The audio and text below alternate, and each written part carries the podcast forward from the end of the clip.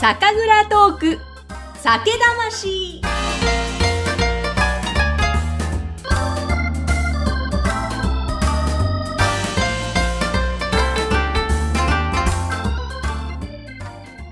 こんにちは。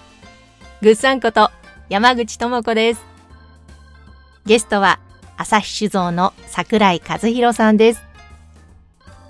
前回は4代目になってからのお話伺いました。獺祭が美味しいと心から好きで働いてくれている社員のおかげで何があっても前向きにどんどん動いていくことができるんですとおっしゃっていました。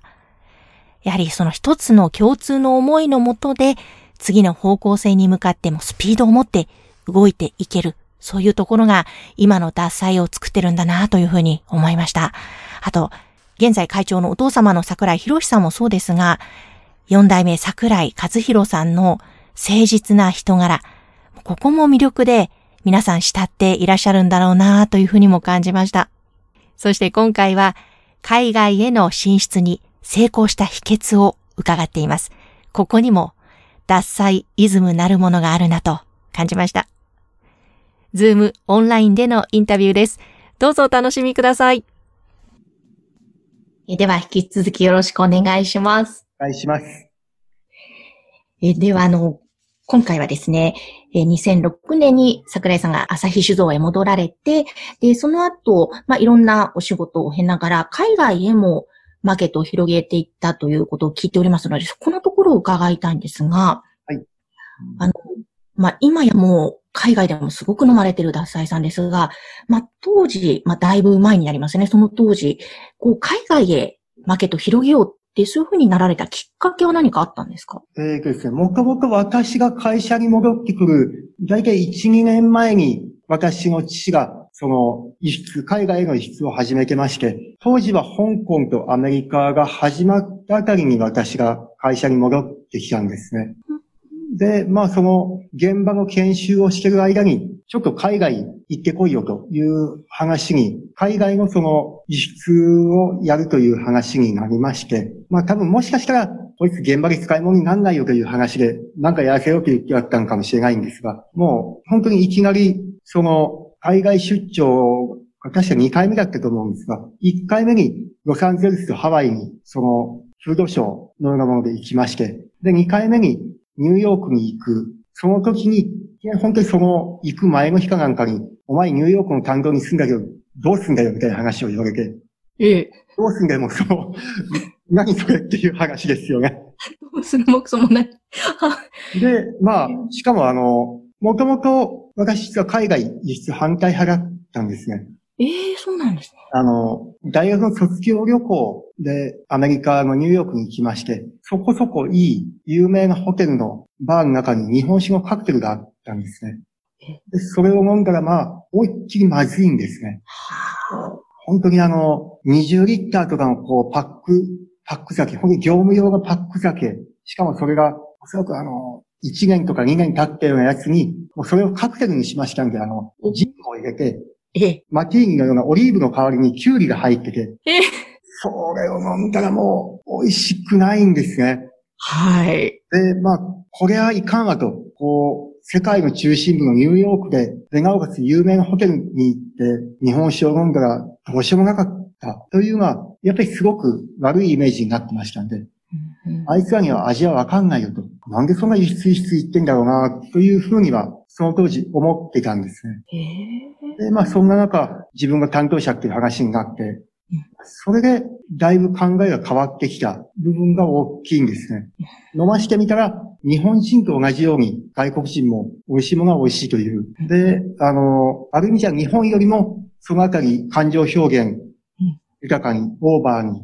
しかも好き嫌いはっきりという、というのを感じてましたんで、結果的にそれが、あの、輸出に対する考えを変えて、これは可能性がある。日本人と同じく美味しいものは飲むんだ。日本人と変わらないんだっていうのが分かって、だんだんだんだんそこは、あの、輸出をこう、私も中心になってやっていくようになったんですよ。あの、その当時から比べて、この今、だいぶ年数経ったと思うんですが、海外での日本酒事情といいますか、どのぐらい受け入れられてるかとか、だいぶ変化していきましたか？だいぶ変化は、変化してる部分も大きいと思います。あの、当時はまだまだ本当にマイノリティの人が飲む飲み物。として、あまりこう、まあ、有名じゃないし、あの、もう、めちゃくちゃ熱燗のホット酒とか、酒カクテルっていうのがメインになるような市場は、まだまだ大きかったんですね。でまあ、そんな中、私たちの脱菜という酒蔵自体も、そんなに大きなわけじゃない。日本じゃ伸びてるかもしれない。うん、でも、特にアメリカなんかは誰も知らないし、東北とかのそういう酒どころでもないし、有名な銘柄でもない、値段も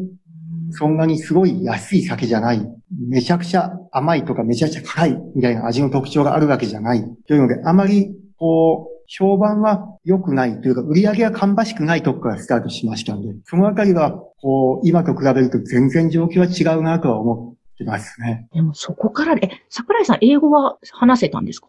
全然。ええー、じゃあもう、なん、なんか、いろいろやりとりする中で慣れて。まあ、助かったのが、あの、相手は酔っ払ってるじゃないですか。はい。その私が話してる相手は酔っ払いなんで、英語がこう、多少、まあ、お粗末でもなんとかなった。で、まあ、こっちも酔っ払い相手だし、まあ、下手したらこっちもちょっと飲むからこう、気分が気楽になってるっていうのがありますんで。うん。で、なんかこう、すごくいい環境にあった、話しやすい環境にあったんで、なんとなく結果的にちょこちょこ喋れるようになったのは、そういう環境のおかげかなと思いますね。へえ。まあでもそういう面でお酒の力って最高ですね。やっぱり共通の言葉になりますからね、お酒って。アルコールを一緒に飲むっていうのは本当に世界各国のコミュニケーションのすごく大事な部分ですよね。本当そうですよね。で、なんかもうほぐれていきますしね、リラックスしていきますもんね。そうですよね。気分をこう出していけますよね。本当。え、でも、最初はその、そんなには知られていなかったところから、もう今の、パリでもお店を出されたりされてるわけですよね。はい、とか、ぶわっとその広げられた何か大きなきっかけとか、こう、秘訣とかはあったんですか？いや、あのー、結局、一番最初はこう、すごく真面目にその、現地の卸問屋さんと一緒にお店をこう、足しげく回って営業活動を行ってたんですね。ただ、そう、それをやっても、あんまり芳しくないんですね。さっき言ったような理由で、そんな山口県のなんか聞いたこともない酒なんか扱ってどうすんのよ、みたいな感じで、こう、一日回って、なんかこう300人の小瓶が、もう1ケースにも満たない、下手したら6本とかその辺が売れて、こうなんかこう一緒に回って営業の人に、いや、あなたの情熱と真心が通じましたよって褒めてもらえる。みたいな、そんな状況で、まあ要は、その状況がなんかこう、すごく違和感があって、なおかつ、そんな6本売るのに頑張ってもっていうね、ちょっとまあ、そこでこう、半分心が折れちゃいまして、そんな営業で一緒に回るっていうのはもう、やんなくなって、じゃあ、その当時も、何件かは脱菜を扱っていらっしゃるお店があったんですね。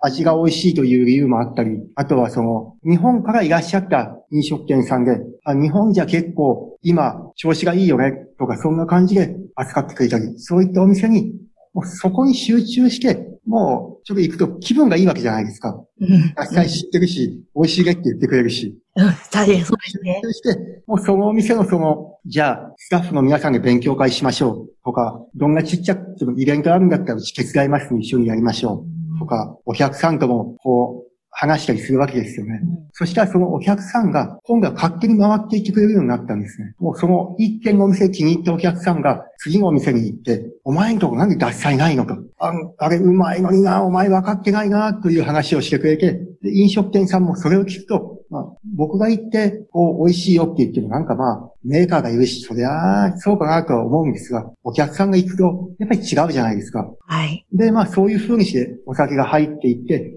じゃあ入ったお店にはまた、そこに行って、こう、いろいろこう、入った後に、お客さんに向ってこう、イベントだったりそういうのをやっていくと、またそこもお客さんが気に入ってくれて、次の店に行くっていう風に、なんとなく一生営業部長みたいな人がたくさんできて、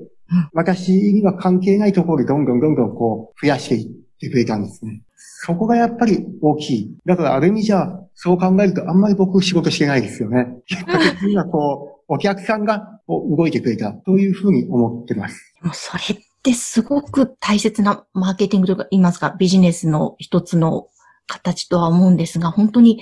ファンがファンを呼んでっていう、人から人へっていう、